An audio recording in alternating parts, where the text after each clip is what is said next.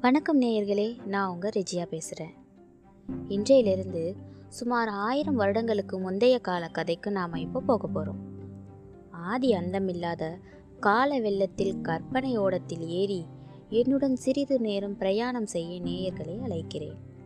பொன்னியின் செல்வன் அத்தியாயம் ஒன்று ஆடித்திருநாள் சிதம்பரத்திலிருந்து பதினாலு கிலோமீட்டர் தொலைவில் அலைக்கடல் மாதிரி ஒரு ஏரி அமைஞ்சிருந்துச்சு. அதற்கு வீரநாராயண ஏரின்னு பெயர் காலப்போக்கில் அந்த பெயர் சிதைந்து வீராணத்து ஏரின்னு இப்போ வழங்கி வருது. கிபி தொள்ளாயிரத்தி முப்பத்தஞ்சு வாக்கில் பராந்தக சோழர் காலத்தில் இந்த ஏரி கட்டப்பட்டுச்சு. இதனோட நீளம்னு பார்த்தீங்கன்னா பன்னிரெண்டு கிலோமீட்டர். அகலம் அஞ்சு கிலோமீட்டர்னு பறந்து விரிந்து கிடக்கிற ஒரு அழகான ஏரி. இதோ இந்த அழகான ஏரிக்கிட்டேன்னு தான் கதையே ஆரம்பமாகுது. ஆடி திங்கள் பதினெட்டாம் நாள். முன்மாலை நேரத்தில் வீரநாராயண ஏரிக்கரை மேலே ஒரு வாலிப வீரன் குதிரை மேலே ஏறி பிரயாணம் செஞ்சுக்கிட்டு இருந்தான். தமிழகத்தில் வீர சரித்திரத்தில் புகழ் பெற்ற வானர் குலத்தை சேர்ந்த வல்லவரையன் வந்தியத்தேவன்கிறது இவனுக்கு பேர். இன்னும் வானர்குல இளவரசன் ஒற்றன் இப்படி பல பேர் சொல்லுவாங்க சரி வந்தியத்தேவனை பற்றி மற்றவை எல்லாமே நீங்கள் இந்த கதை போக போக தெரிஞ்சுப்பீங்க. இப்போது ரொம்ப தூரம் பிரயாணம் செஞ்சு களைத்து போயிருந்த இவனோட குதிரை மெல்ல மெல்ல நடந்து போய்கிட்டே இருந்துச்சு. ஆனால் வந்தியத்தேவன் இதை பற்றிலாம் கவலைப்படுற மாதிரி இல்லை. ஏன்னா அவன் அங்கே இருந்த ஏரிக்கரையோட அழகையும் அங்கே கூடியிருந்த கூட்டத்தோட அழகையும் பார்த்துக்கிட்டு மெல்ல மெல்ல நகர்ந்துக்கிட்டே இருந்தான். வடக்காவேரின்னு பக்தர்களாலேயும் கொள்ளிடம்னு மக்களாலேயும் செல்லமாக வழங்கப்பட்ட நதியிலிருந்து வடவாற்று வழியாக தண்ணீர் வந்து வீரநாராயண ஏரி மேலே மோதி அதை ஒரு பொங்கும் கடலாகவே மாற்றி இருந்துச்சு பா எவ்வளோ அழகாக இருந்திருக்கும். அந்த ஏரி தண்ணீரை கொண்டு கண்ணு கெட்டிய தூரம் வரைக்குமே கழனியும் உழவும் விளைத்தெறிவும் நடந்துக்கிட்டு இருந்துச்சு. அங்கே ஆண்களும் பெண்களும் நடவு நட்டு கொண்டிருந்தாங்க. ரொம்ப அழகாக இசைகள்லையே குதூகலமாக பாடிக்கிட்டு இருந்தாங்க. இதையெல்லாம் கேட்டுக்கிட்டே வந்தியத்தேவன் போய்கிட்டே இருந்தான். அதோட ஏரிக்கரை மேலே ஏறினதுலேருந்தே அந்த ஏரிக்கு எழுபத்தி நாலு கணவாய்கள் இருக்குன்னு சொல்லுவாங்களே அது உண்மையாக இருக்குமா? இது தெரிஞ்சுக்கணும் அப்படின்னு நோக்கத்தோட அந்த கணவாய்கள் எல்லாம் எண்ணிக்கிட்டே போனான். ஏறக்குறைய ஒரு காத தூரம் வந்த பிறகுதான் எழுபது கணவாய்களையே அவன் எண்ணிருந்தான் ஆஹா இது எவ்வளவு பிரம்மாண்டமான ஏரி எத்தனை நீளம் எத்தனை அகலம் தொண்டை நாட்டில் பல்லவ பேரரசர்களோட காலத்தில் இருந்து ஏரிங்க எல்லாமே. இந்த ஏரிக்கு முன்னால் ஒரு சிறிய குளங்குட்டைங்கன்னே சொல்லலாம். அப்படின்னா பார்த்துக்கோங்களேன் பராந்தகரின் மகன் இளவரசர் ராஜாதித்தர் இந்த கடல் போன்ற ஏரியை அமைத்தார். அவர் எப்பேற்பட்ட அறிவாளியாக இருக்கணும்? இந்த சோழகுலத்து மன்னர்களே அதிசயமானவங்க தான்ப்பா இப்படிப்பட்ட சோழகுல மன்னர்கள் கூட நட்பு வச்சுக்கிறத நினச்சி வந்தியத்தேவனுக்கு அவனுடைய தோள்கள் ரெண்டும் பூரிச்சு போயிடுச்சு. அவனோட உள்ளமும் அந்த ஏரியோட கலந்து பொங்கி ததும்பிக்கிட்டே இருந்துச்சு. இப்படியெல்லாம் நினச்சிக்கிட்டே வீரநாராயண ஏரி கரையோரமாக தென்கோடிக்கே வந்தியத்தேவன் வந்து சேர்ந்துட்டாங்க. அங்கே ஏரி கரையோட வெள்ளம் வந்து மோதும்போது கரைக்கு சேதம் ஏதும் வந்துடாமல் இருக்கிற மாதிரி அந்த படுகையில் கருவேல மரங்களும் விழா மரங்களும் வளர்த்து வச்சுருந்தாங்க. கூடவே கரையோரமாக நாணல்களும் கூட நல்ல அடர்த்தியாக வளர்ந்துருந்துச்சு. இந்த மனோகரமான தோற்றத்துக்கள் இனிமையையும் குதூகலத்தையும் அதிகப்படுத்துகிற மாதிரி இன்னும் சில காட்சிகளையும் கூட வந்தியத்தேவன் அங்கே பார்த்தான். ஏன்னா அன்னைக்கு ஆடி பதினெட்டாம் பேருக்கு அல்லவா அதனால் பக்கத்து கிராமங்கள்லேருந்தும் தந்த நிற தென்னை குருத்துகளால் சப்பரங்கள் கட்டி இழுத்துக்கிட்டு கும்பல் கும்பலாக மக்கள் அங்கே வந்துக்கிட்டே இருந்தாங்க. ஆண்களும் பெண்களும் குழந்தைகளும் வயசானவங்களும் எல்லாமே புது உடைகளை போட்டுக்கிட்டு நிறைய விதவிதமான அலங்காரங்களை பண்ணிக்கிட்டு அங்கே வந்திருந்தாங்க. ஒரு பக்கம் பார்த்தா பெண்கள் அவங்களோட கூந்தலில் தாளம்பூ செவ்வந்திப்பூ மல்லிகைப்பூ முல்லைப்பூ இருவாட்சி செம்பகம்னு ஏகப்பட்ட மலர்களை அவங்க தலையில் கொத்து கொத்தாக எடுத்து ரொம்பவுமே அழகாக அலங்கரிச்சிட்டு வந்திருந்தாங்க. கூட்டான் சோறும் சித்திரா அன்னமும் எடுத்துக்கிட்டு பல பேர் குடும்பம் குடும்பமாக அங்கே வந்திருந்தாங்கங்க. இன்னும் சில பேர் ஏரிக்கரையில் தண்ணீர் ஓரமாக நின்றுக்கிட்டு ஏதாவது சாப்பிட்டுக்கிட்டே இன்னும் சில பேர் ரொம்ப தைரியசாலிகளை போல கொஞ்ச தூரம் அந்த தண்ணியிலேயே நடந்து போய் வடவாற்று கரையோரத்திலேயே நின்றுக்கிட்டு சாப்பிட்டுக்கிட்டே இருந்தாங்க. என்ன துணிவு இருக்கணும்? குழந்தைகளும் கமுகு மட்டைகளில் கணவாய்களை தூக்கி போட்டு அது ஏரிக்கரையோர வெளியில் விழுந்துக்கிட்டு இருக்கிறத ஓடி வந்து பார்த்து கைத்தட்டி சிரித்து விளையாடிக்கிட்டும் இருந்தாங்க. இன்னொரு பக்கம் சில ஆண்களும் வம்புக்கார பெண்களும் அவங்களோட காதலியோட கூந்தலில் இருந்த பூக்களை அவங்களுக்கு தெரியாமலே பறித்து எடுத்து கணவாய்களில் ஓரத்தில் தூக்கி போட்டு ஏரிக்கரைக்கு மறுபக்கம் அது ஓடி வர அழகை பார்த்து சந்தோஷப்பட்டாங்க. இந்த இடத்துல குழந்தைகளை குறும்புன்னு சொல்கிறதா இல்லை இவங்களை குறும்புன்னு சொல்கிறதான்னு தெரியலங்க. என்ன இது?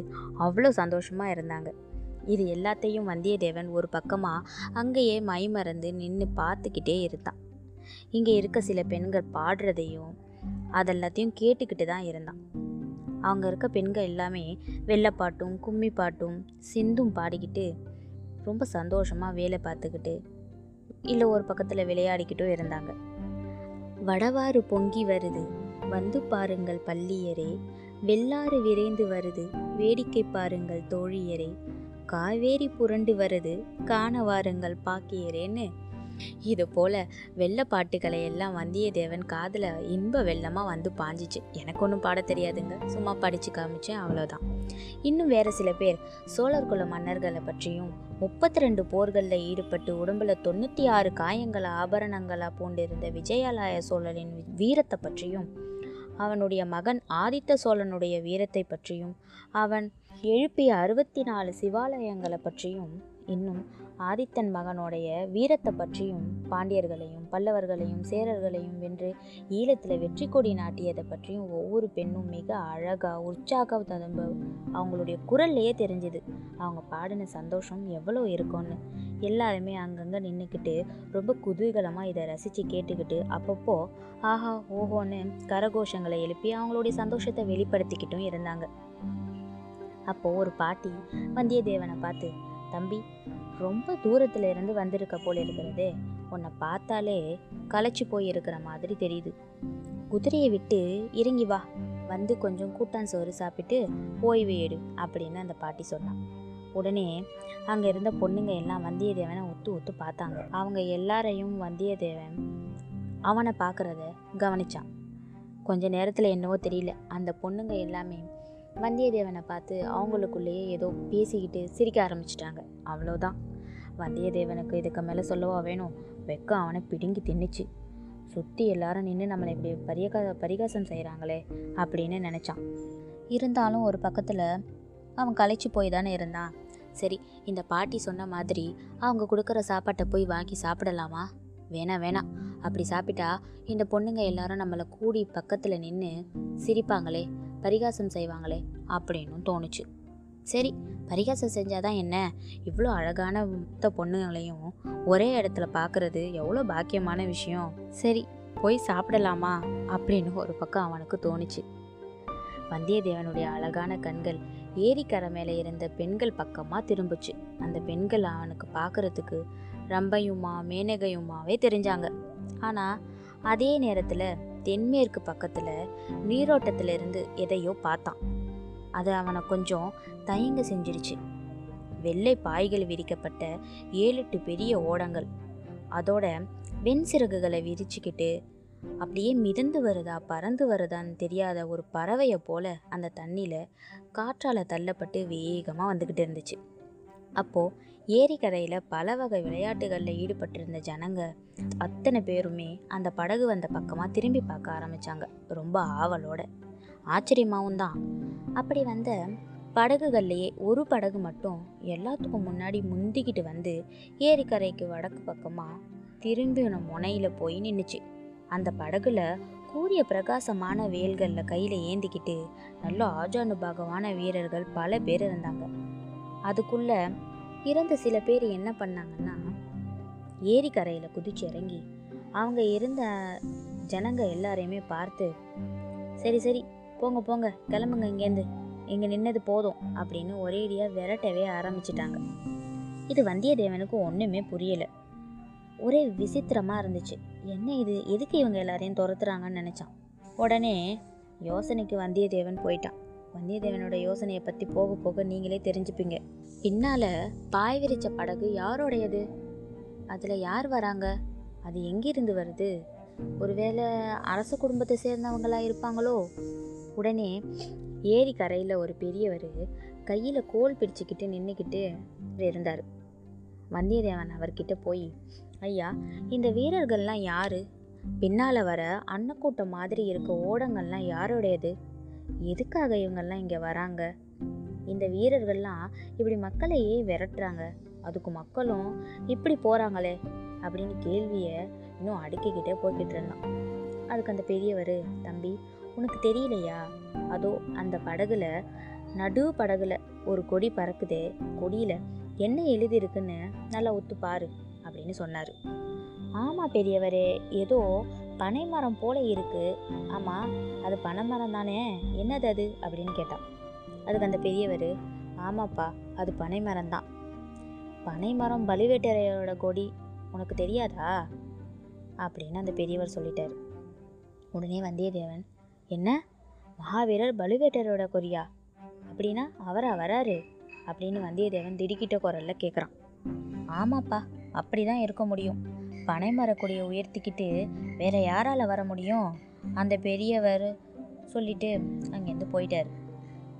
இப்போ வல்லவனுடைய கண்களை பார்த்தீங்கன்னா அப்படியே பெருசாக ஆவி அந்த படகுகள் வந்த பக்கமாக ரொம்ப ஆச்சரியத்தோடு பார்த்துக்கிட்டே இருந்தான்.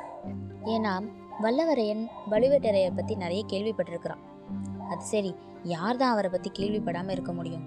ஈழ நாட்டிலிருந்து வடக்கே கலிங்க நாடு வரைக்கும் அண்ணனும் தம்பியுமான பெரிய பழுவேட்டரையரும் சின்ன பழுவேட்டரையர்னு இவங்க பேர் ரொம்ப பெருசாக இருக்கிறவங்க. அதாவது இவங்க ரொம்பவுமே பேர் பெற்றவங்க தான் உறையூருக்கு பக்கத்தில் இருக்க வடகாவேரியோட வடகரையில் இருக்க பலுவூர் தான் இவங்களோட நகரம். விஜயலாய சோழர் அவங்க காலத்தில் இருந்தே இவங்க புகழுக்கு குறைவே இல்லைன்னு சொல்லலாம். அந்த குடும்பம் சோழ குடும்பத்தோட கொள்வினை கொடுப்பினைலாம் செஞ்சுக்கிட்டு வந்தாங்க. இது கூட இவங்க வீரப்புகழுக்கு காரணமாக இருக்கலாம். தனியாக கொடி போட்டுக்கிற அளவுக்கு இவங்களுக்கு உரிமைனா பார்த்துக்கோங்களேன் பழுவேட்டரையர் இருவரில் மூத்தவர் தான் இருபத்தி நாலு போர்களில் ஈடுபட்டவர். இவரோட காலத்தில் இவருக்கு ஈடு இணை யாருமே இல்லைன்னு சோழ நாட்டில் புகழ் பெற்றவர். இவருக்கு வயசு இப்போ ஐம்பதுக்கும் மேலே. அதனால் போர்கள்லாம் இவர் நேரடியாக ஈடுபடுறதில்லை. ஆனால் சோழ நாட்டில் பல முக்கியமான பணிகளில் இவர் இருக்கிறார். அவர் சோழ சாம்ராஜ்யத்தில் தனாதிகாரி தானியாதிகாரி தன பண்டாரம் தானிய பண்டாரம் இப்படி பல பணிகள்லாம் இவரோட கைவசம் தான் இருந்துச்சு. இன்னும் சொல்லணும்னா சிற்றரசர்கள்கிட்டேயும் கோட்டை தலைவர்கள்கிட்டேயும் பெரிய குடித்தனக்காரர்கள்கிட்டேயும் இந்த வருஷம் இவ்வளவு இறை தரணும்னு கட்டளை போட்டு வசூலிக்கிற உரிமை இவருக்கு தான் இருக்குது. சுந்தர சோழ மகாராஜாக்கு அடுத்தபடியாக சோழ சாம்ராஜ்யத்திலேயே வலிமை மிக்கவர்னா பழுவேட்டையர் தாங்க பார்த்துக்கோங்க இவருக்கு அப்போது எவ்வளோ வலிமை இருக்குன்னு. பேரும் புகழும் கூட. இப்படிப்பட்ட மகாவீரரை அளவற்ற வலிமையையும் அதிகாரமும் உள்ளவரை பார்க்கணும்னு வந்தியத்தேவனுக்கு ஒரே ஆசை தான் ஆனால் அதே சமயத்தில் இப்போ வந்தியத்தேவனுக்கு இன்னொரு ஞாபகமும் வந்துச்சு. காஞ்சி நகரில் பொன் மாளிகையில் இளவரசர் ஆதித்த கரிகாலர் தன்கிட்ட சொன்ன அந்தரங்கமான செய்தி அவனுக்கு ஞாபகம் வந்துச்சு. அது என்னன்னா வந்தியத்தேவா நீ சுத்த வீரன்னு எனக்கு தெரியும். அதோட நீ நல்ல அறிவுள்ள அறிவாளியும் தான். இதையெல்லாம் நம்பித்தான் நான் இந்த பொறுப்பை உங்ககிட்ட கொடுக்குறேன். நான் உன்கிட்ட கொடுக்குற இந்த ரெண்டு ஓலையும் ஒன்று என் தந்தை மகாராஜா கிட்டேயும் இன்னொன்று என் சகோதரி இளைய பிராட்டி குந்தவை கிட்டேயும் நீ போய் கொடுக்கணும். தஞ்சையில் பெரிய பெரிய அதிகாரிங்களை பற்றி கூட நான் ஏதேதோ கேள்விப்படுறேன். அதனால் நான் அனுப்புகிற செய்தி யாருக்குமே தெரியக்கூடாது. எவ்வளோ முக்கியமானவராக இருந்தாலும் கூட என்கிட்டேன்னு ஓலை கொண்டு போகிறதா நீ சொல்லவே கூடாது. வழியில் யார் கூடவும் சண்டை போடக்கூடாது. நீ ஏன் வலு சண்டைக்கு போகாமல் அந்த வலு சண்டை வந்தாலும் அதிலிருந்து தப்பிச்சு போக நீ கற்றுக்கணும் நீ வீரன்னு எனக்கு தெரியும். அதை நீ எத்தனையோ முறை என்கிட்ட நிரூபிச்சும் இருக்க. அதனால் வலிய வர சண்டையிலேருந்து நீ விலகி போயிட்டா உனக்கும் ஒன்றும் கௌரவம் குறைஞ்சி வராது. அதோட முக்கியமாக ஒன்று சொல்கிறேன் பழுவேட்டரையர்கிட்டையும் என் சித்தப்பா மதுராந்தகன் கிட்டேயும் நீ ரொம்ப ஜாக்கிரதையாக இருக்கணும். நீ யார்? எதுக்கு வந்த? எங்கே போகிற எதுவுமே கண்டிப்பாக அவங்களுக்கு தெரியவே கூடாது. அப்படின்னு சோழ சாம்ராஜ்யத்தோட பட்டத்துக்குரிய இளவரசருமான வடதிசை சைனியத்தின் நாயகருமான ஆதித்த கரிகாலர் இதையெல்லாம் சொல்லியிருந்தார். இது வந்தியத்தேவனுக்கு ஞாபகம் வந்துடுச்சு. அது மட்டும் இல்லாமல் வந்தியத்தேவன் எப்படியெல்லாம் நடந்துக்கணும் யார்கிட்ட எல்லாம் பேசணும் என்ன சொல்லணும் அப்படிங்கிறதெல்லாம் படித்து படித்து கரிகாலர் சொல்லியிருந்தார். இது ஞாபகத்துக்கு அடிக்கடி வ வல்லவரனுக்கு வந்து வந்து போயிட்டு இருந்துச்சு குறிப்பாக பழுவேட்டரையை பார்த்த இந்த இடத்துல அவனுக்கு அது ஞாபகம் வந்துச்சு. வேற என்ன செய்ய முடியும்? அவன் பழுவேட்டரையரை பார்க்கணும்னு இருந்த ஆவலை அடக்கிக்கிட்டு குதிரை மேலே ஏறி குதிரையை வேகமாக தட்டி விட்டான். போக சொல்ல முயற்சி பண்ணான். ஆனால் என்ன பண்ணுறது எவ்வளோ தட்டி விட்டாலும் கூட ரொம்ப களைப்பாக இருந்த அவனோட குதிரை மெதுவாக தான் நகர்ந்துச்சு. அப்போது அவனுக்கு ஒரு யோசனை. இன்றைக்கு இரவு கடம்பூர் சம்புவரையரோட மாளிகையில் தங்கிட்டு நாளைக்கு காலையிலேயே வேறு ஒரு நல்ல குதிரையை முதல்ல வாங்கிக்கிட்டு இங்கேருந்து போக வேண்டியது தான் அப்படின்னு மனசுக்குள்ளேயே தீர்மானம் செஞ்சுக்கிட்டான். நேர்களே வந்தியத்தேவன் என்ன பண்ண போகிறான் இளவரசர் ஆதித்த கரிகாலரோட சொல்படி நடப்பானா?